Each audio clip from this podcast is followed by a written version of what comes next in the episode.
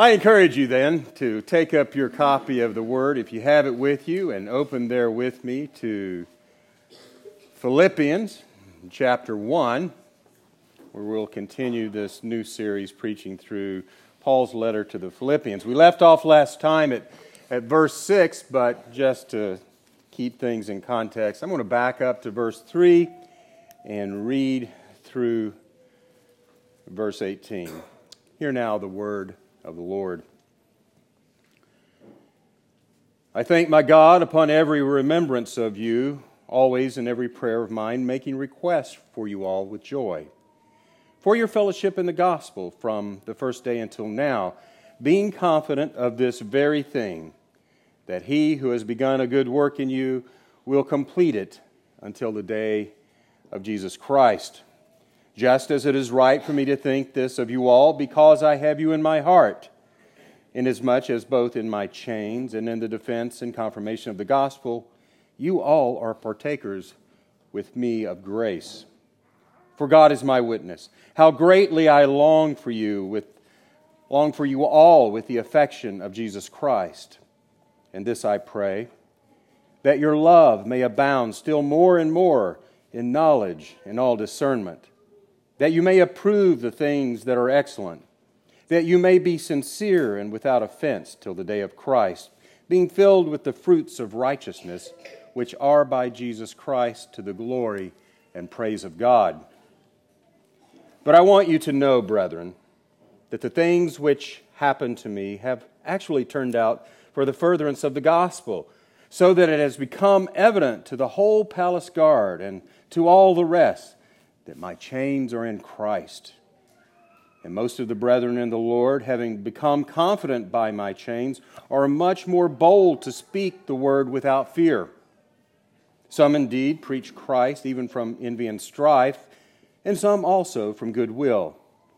The former preach Christ from selfish ambition, not sincerely, supposing to add affliction to my chains, but the latter out of love knowing that I am appointed for the defense of the gospel. What then? Only that in every way, whether in pretense or in truth, Christ is preached, and in this I rejoice, yes, and will rejoice. The word of God for the people of God. Thanks be to God. Let's pray.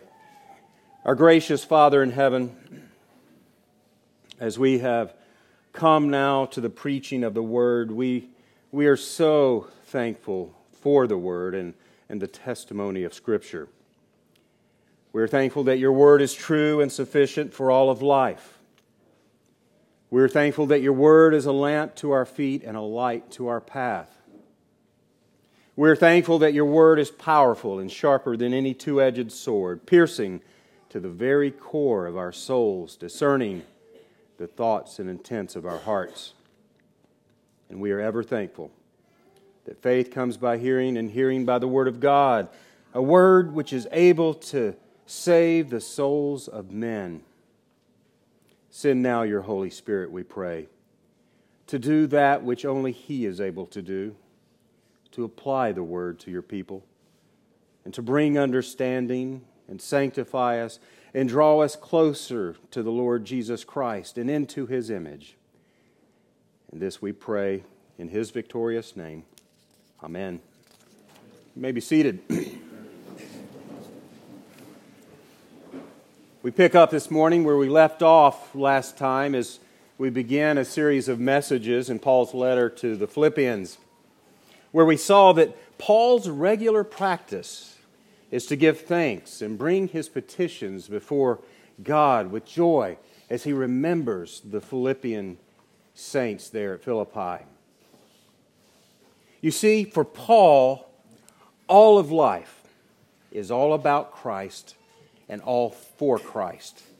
And it is a life, though riddled with trials and hardship, is characterized by deep and abiding joy. This is because Paul is completely sold out for Christ.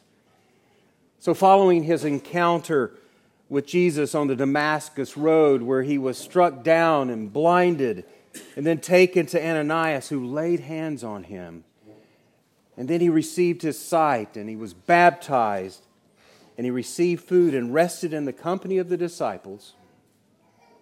The very next words we read about Paul in Acts 9 is that immediately, immediately he preached Christ in the synagogues. When we turn to his last written words that we have in Scripture, Paul declares that he is being poured out as a drink offering, that his final departure is at hand, having fought the good fight, finished the course, and kept the faith. And then he closes his letter to Timothy with these words The Lord Jesus Christ be with your spirit. Grace be with you. Amen. You see, the Apostle Paul laid out the totality of his life as an example for other believers, including us, to follow and to imitate. Brethren, join in following my example and note those who so walk as you have for us a pattern he will write later in chapter 3 of this letter. Imitate me just as I also imitate Christ, he, he wrote in 1 Corinthians chapter 11. So, as we consider and read the words of Paul here in Philippians, as well as in all of his other letters, let's be mindful. Mindful of the call to imitate his life in Christ. And that's what I would like for us to do this morning. As we, as we work through these verses, seeing first the heart, the heart that was inseparable from Paul's preaching Christ.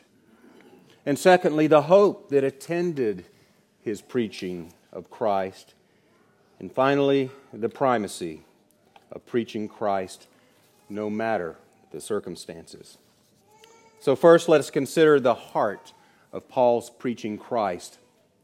Paul continues his letter now in verse 7, writing, It is right for me to think this of you all other translations put it this way It is right for me to feel this way about you all.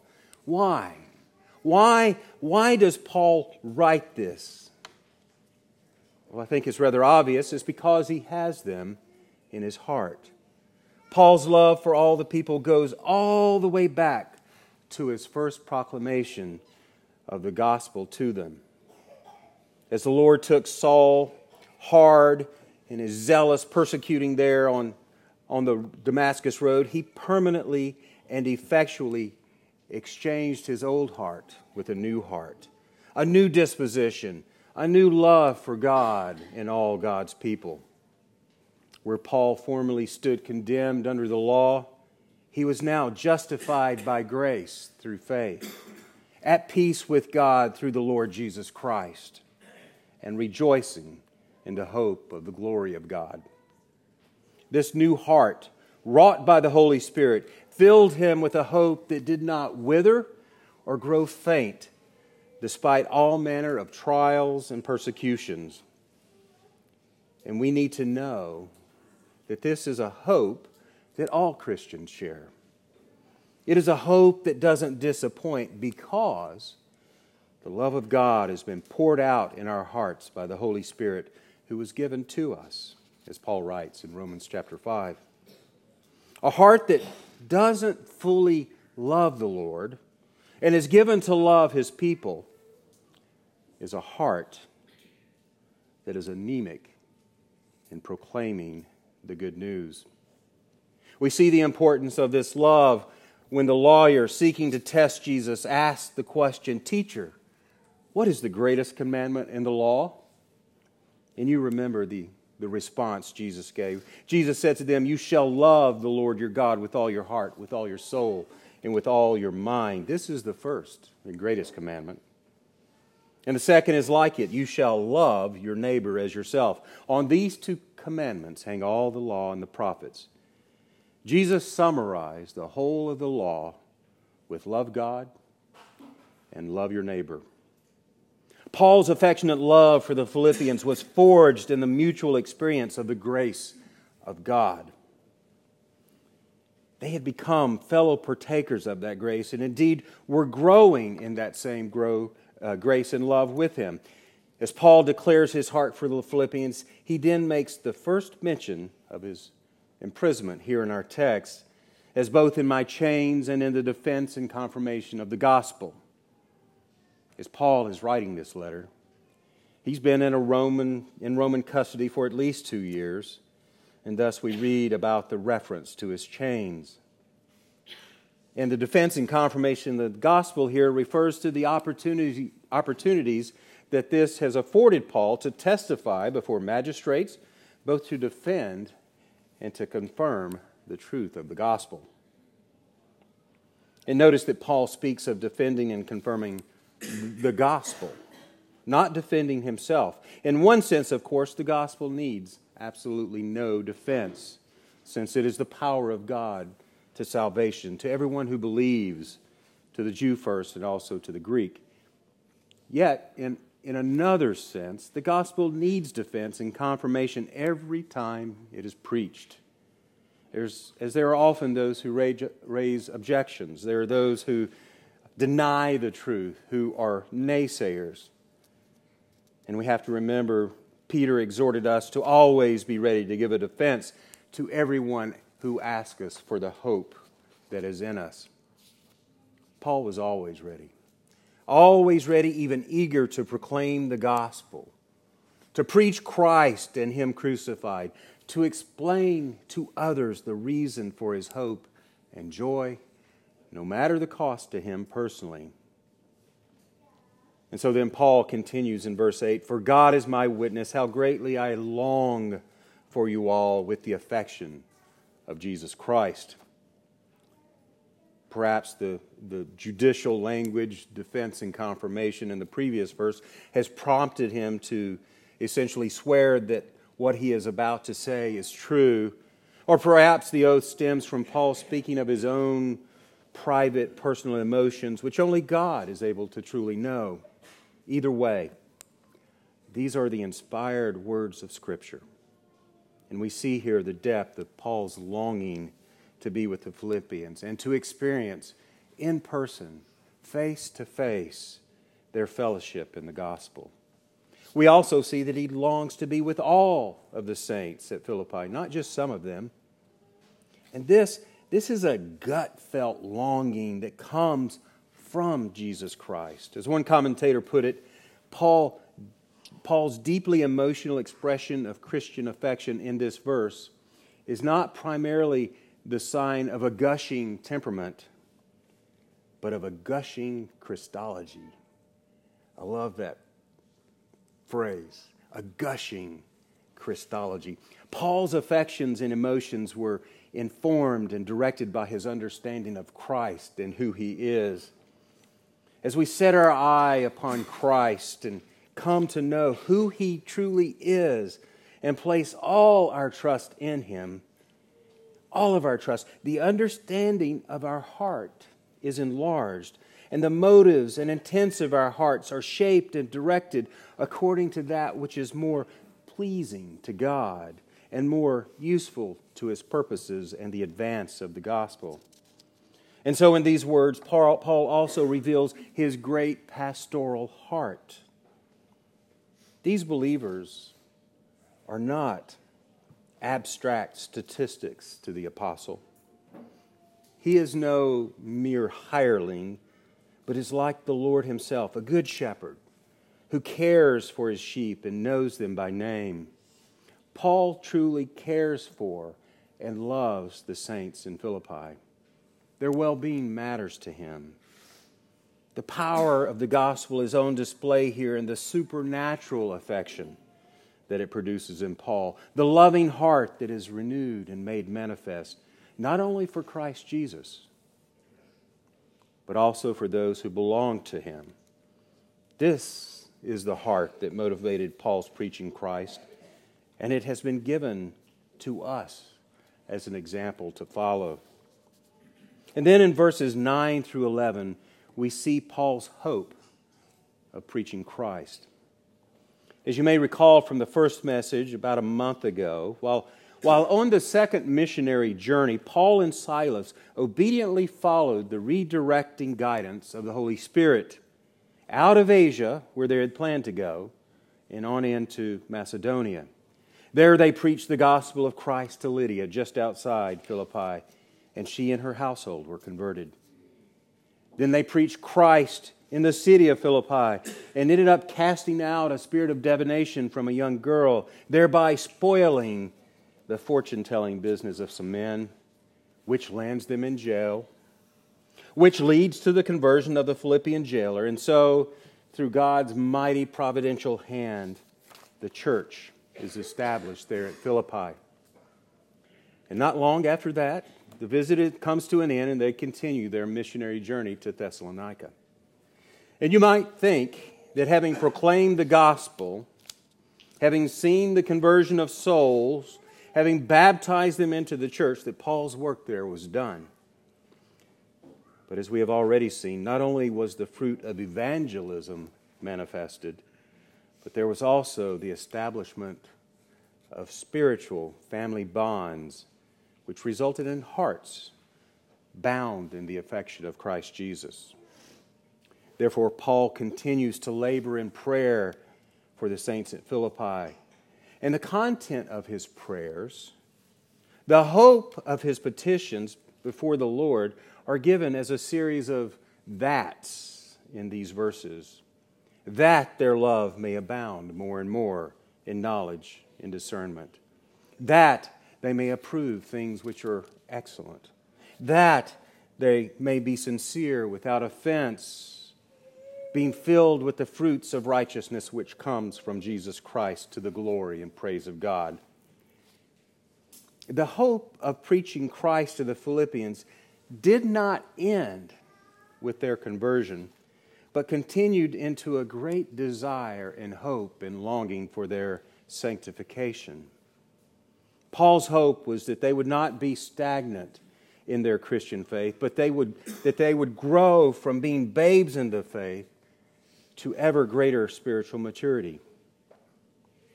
In fact, he was confident of this very thing that he who had begun a good work in them would complete it until the day of Jesus Christ. And so he prays.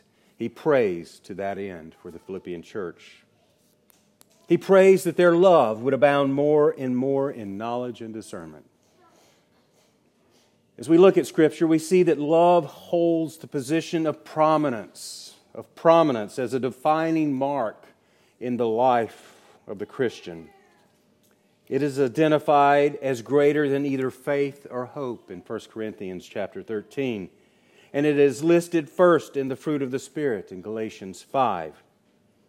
Jesus told his disciples, as you recall, that people would know that they were Christians by their love for one another. We read in 1 John chapter 4, Beloved, let us love one another, for love is of God and everyone who loves is born of God and knows God. He who does not love does not know God, for God is love. Love love is so central to the character of the Christian life that if we fail to love others, it calls into question whether we truly love God. And so Paul prays for their love to abound. We also see here in Paul's prayer that biblical love is not something that is fixed and stagnant, but that grows over time and overflows into our thoughts and words and actions, and it does so more and more as we are more sanctified. It is a love that should abound in knowledge and discernment as well. Let's not dismiss that.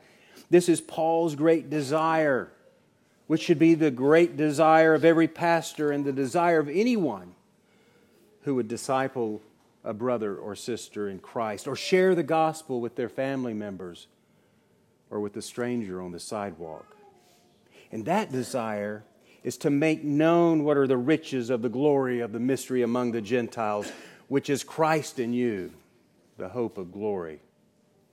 This is that evangelistic desire of every Christian to a lesser or greater degree that others would know the love of Christ. Do you want your unsaved family members to know Christ? Yes, you do. And your neighbors to know Christ and to grow in Christ. And to grow in their love such that it would abound more and more. How do we do this? The Christian needs to grow in his knowledge and discernment so that his love would abound more and more. And how is this accomplished?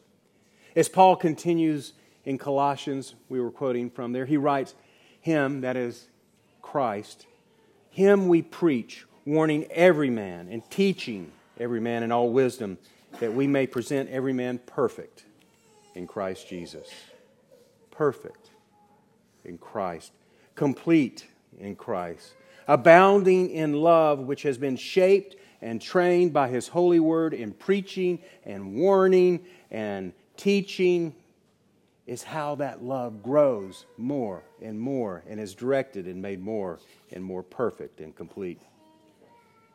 But too often, too often as Christians, we pit love, which we construe to be as non judgmental affirmations, over against biblically informed discernment. And, in, and we end up embracing a motto that goes way back to the 1920s doctrine divides, service unites.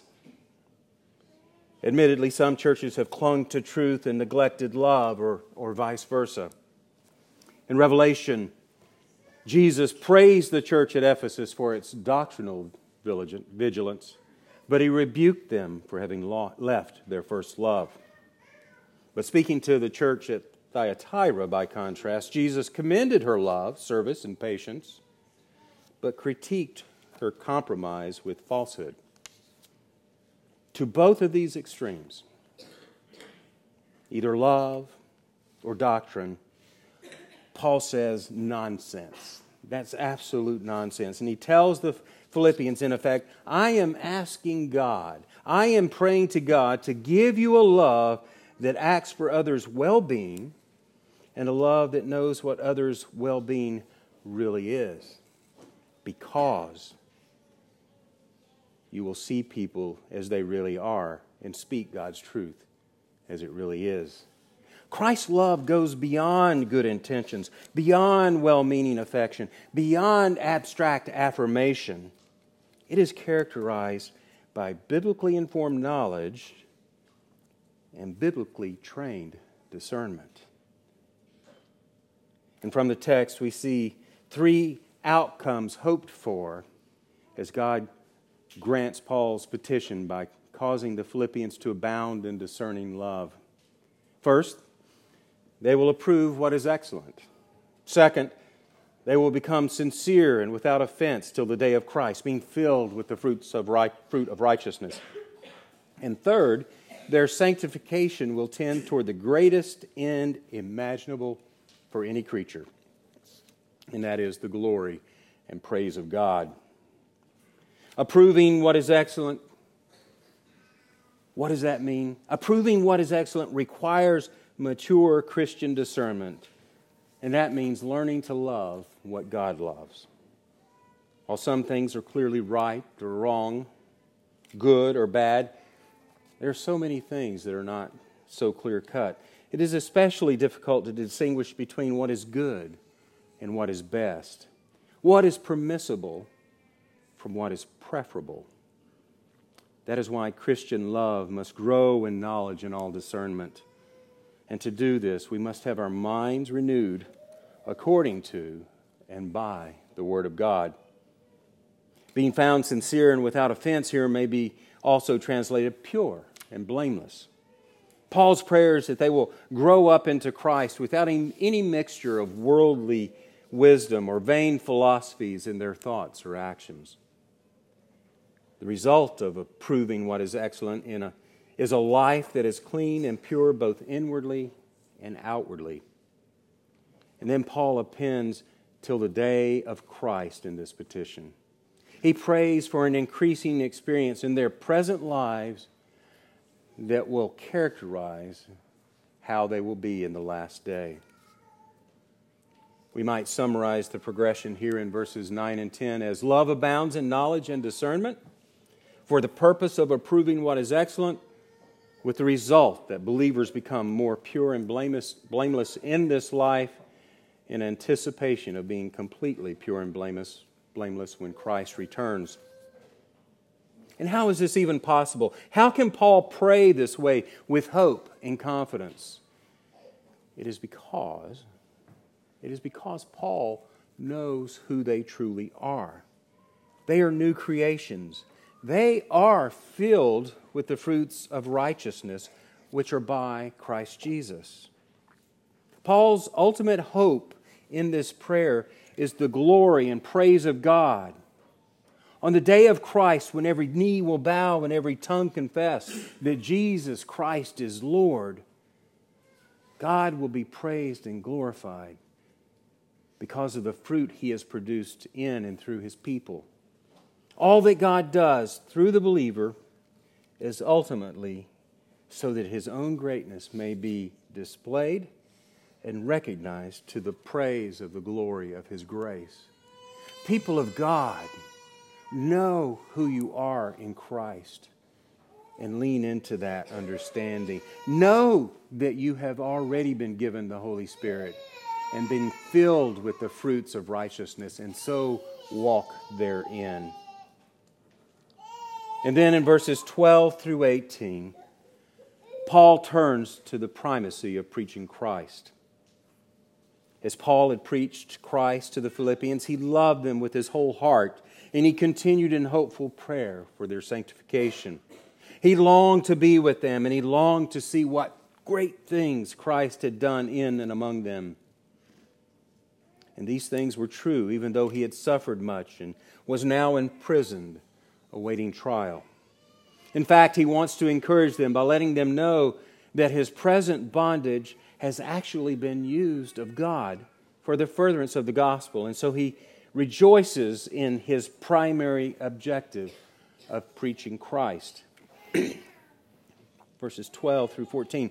But I want you to know, brethren, that the things which have happened to me actually turned out for the furtherance of the gospel. So that it has become evident to the whole palace guard and to all the rest that my chains are in Christ. And most of the brethren in the Lord, having become confident by my chains, are much more bold to speak the word without fear. And I can't read these words here from Paul without recalling those words from Joseph to his brothers regarding having been sold into slavery by them. But as for you, Joseph says, you meant evil against me, but God meant it for good. No doubt Paul's confinement was intended to shut him up to thwart the advance of the gospel. But it hadn't turned out that way. God meant it for good. As Paul wrote to the Corinthian church, the foolishness of God is wiser than men, and the weakness of God is stronger than men. The irony here is that while Paul has while Rome has imprisoned Paul in an effort to prevent his message from spreading, that very imprisonment had become the means by which God, the gospel was advancing. Paul may be in chains, but the gospel has been further unleashed. The primacy of preaching Christ motivates Paul to not despair in his circumstances, but rather acknowledge the providence of God and be faithful in those circumstances. And Paul's example here points us to the goodness of evaluating all our circumstances in light of the progress of the gospel. Are we thinking through our trials our sufferings, our prosperity, and our opportunities as means by which God is advancing the reach of the gospel? Do we think about things this way? Or have we fallen into seeing God's blessings as an end rather than the means of advancing His gospel? What is God doing right here and right now in my life, in your life? What is the more excellent perspective and opportunity that God has placed right before us if we would but see it. While Paul acknowledges that he is in Caesar's custody, it is the fact that he is a bondservant of Christ that is preeminent. And apparently, Paul communicated this reality to anyone who would listen, since it has become evident to the whole palace guard and to all the rest that his chains are in Christ. And I, and I think it's, it's just fun to imagine the Philippian jailer as this part of the letter is read for the very first time in his hearing. Can you see it now? Breaking into a knowing smile as he recalled his own conversion as a result of Paul sharing the gospel while in chains. That's so like Brother Paul, he may have thought. And these weren't the only times that Paul used his various imprisonments as opportunities to preach the gospel, were they? He did so before Felix and Festus and Agrippa. He even asked the Colossian church to pray for God to open doors that he might preach the gospel while in chains. And so then in verse 14, Paul reveals another benefit of his chains that most of the brethren in the Lord have become confident by his chains and are therefore much more bold to speak the word without fear. Examples are so important to us. Imitation is designed into the way we learn and, and live our lives.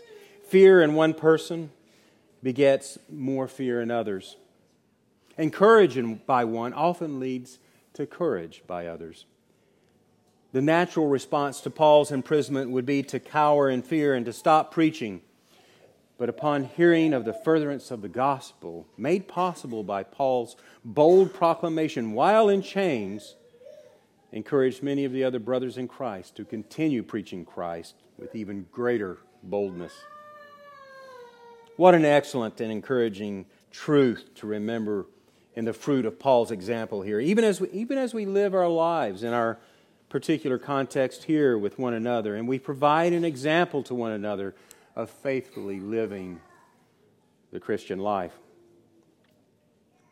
In verses 15 through 18, Paul brings even greater clarity to the primacy of preaching Christ as he continues.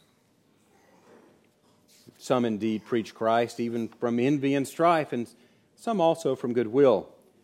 The former preach Christ from selfish ambition, not sincerely, supposing to add affliction to my chains, but the latter out of love, knowing that I am appointed for the defense of the gospel. What then? What then?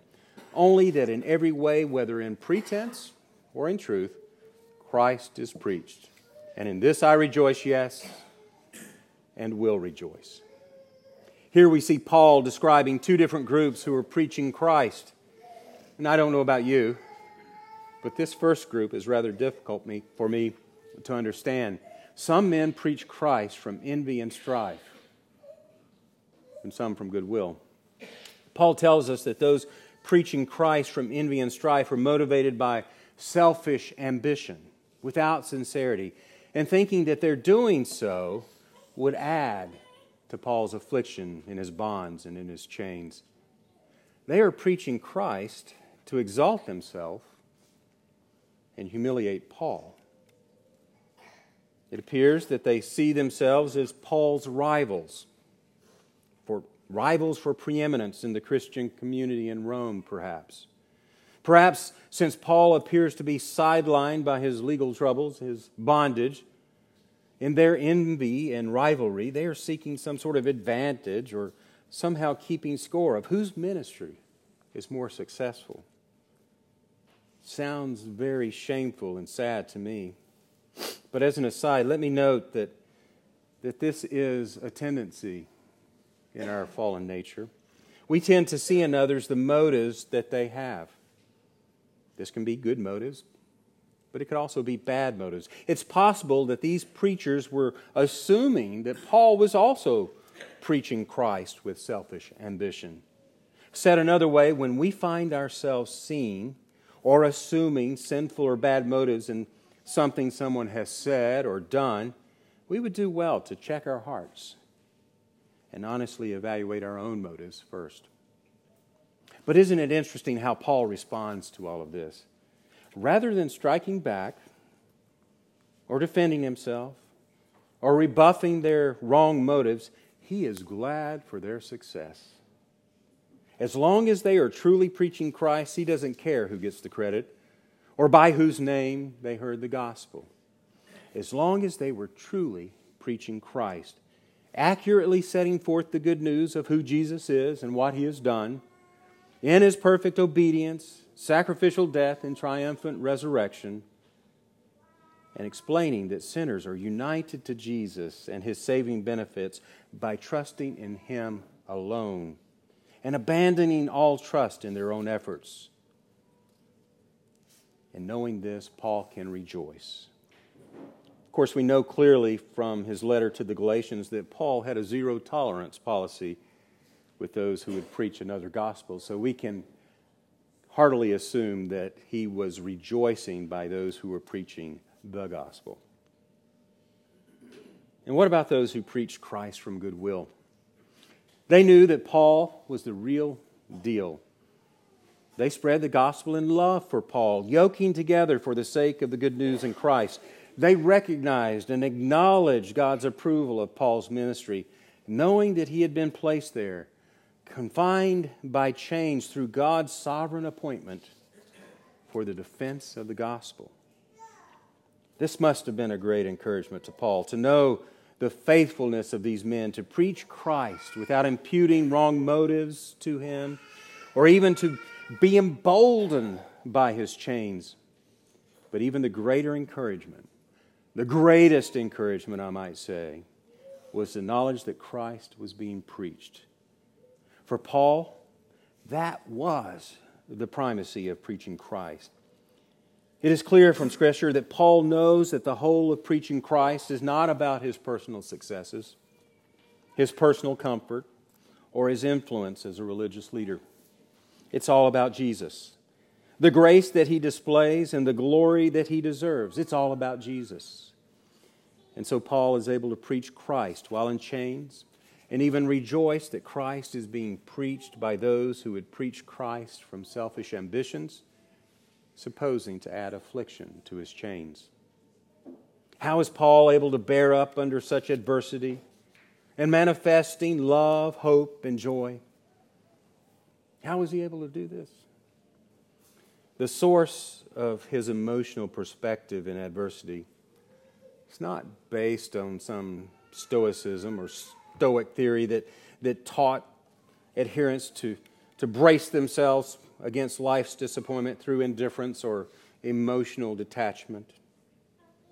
No, Paul's source of joy is a person, the eternal Son of God, who always has been equal with God the Father, but did not use his equality for his own comfort and convenience, but rather he humbled himself and became obedient to the point of death even the death of the cross. And this is an astounding message. The good news of amazing grace has set Paul free, free from himself and his previous pursuit of self exalting righteousness in the law. It enables Paul to say, as, as we see a few verses later in this chapter, it is his earnest expectation and hope that in nothing he will be ashamed, but with all boldness, as always, so now also, Christ will be magnified in my body, whether by life or by death. For me, to live is Christ, and to die is gain. The Christ, who is the subject of Paul's message, is also the very center and core and purpose of his life and the source of his peculiar strength and joy. While Paul is an excellent example to us of commitment, of faith, of practice, of selfless devotion and service, and of righteous gospel zeal, only one person can set your heart free from the heavy burdens of sin and all the other burdens that we know in this life. Free to sing while imprisoned, even as Paul and Silas did at Philippi. Free to rejoice to rejoice in the success of our rivals, and free to lay down our life for others. That person is not Paul. That person is the Lord Jesus, whom Paul served, in whom Paul devoted his whole heart and placed his whole hope. The Lord of Lords, who became servant of all, who laid down his life as a ransom for many, who has taken up his life again, who now calls you to surrender to his grace and to find in him the joy for which your heart was made, a joy that springs from fountains far deeper, far deeper than the uncertain circumstances of your lives today, and a joy that comes from the infinite joy of God the Father and God the Son through God the Holy Spirit. May it be. Let's pray. Our good and gracious Father, we receive your word with gladness. We thank you that in Christ you have given us new hearts with new affections. We thank you that in Christ we have the hope of glory. We therefore pray that your Spirit would so magnify Christ in us that our love would abound more and more, that we would approve things which are excellent, and that we would be pure and blameless, blameless till the day of Jesus Christ. And this we ask for the glory of our God, for the beauty of the gospel, and for the advancement of your kingdom. For we pray in the mighty name of Jesus, our Lord and our Savior. Amen.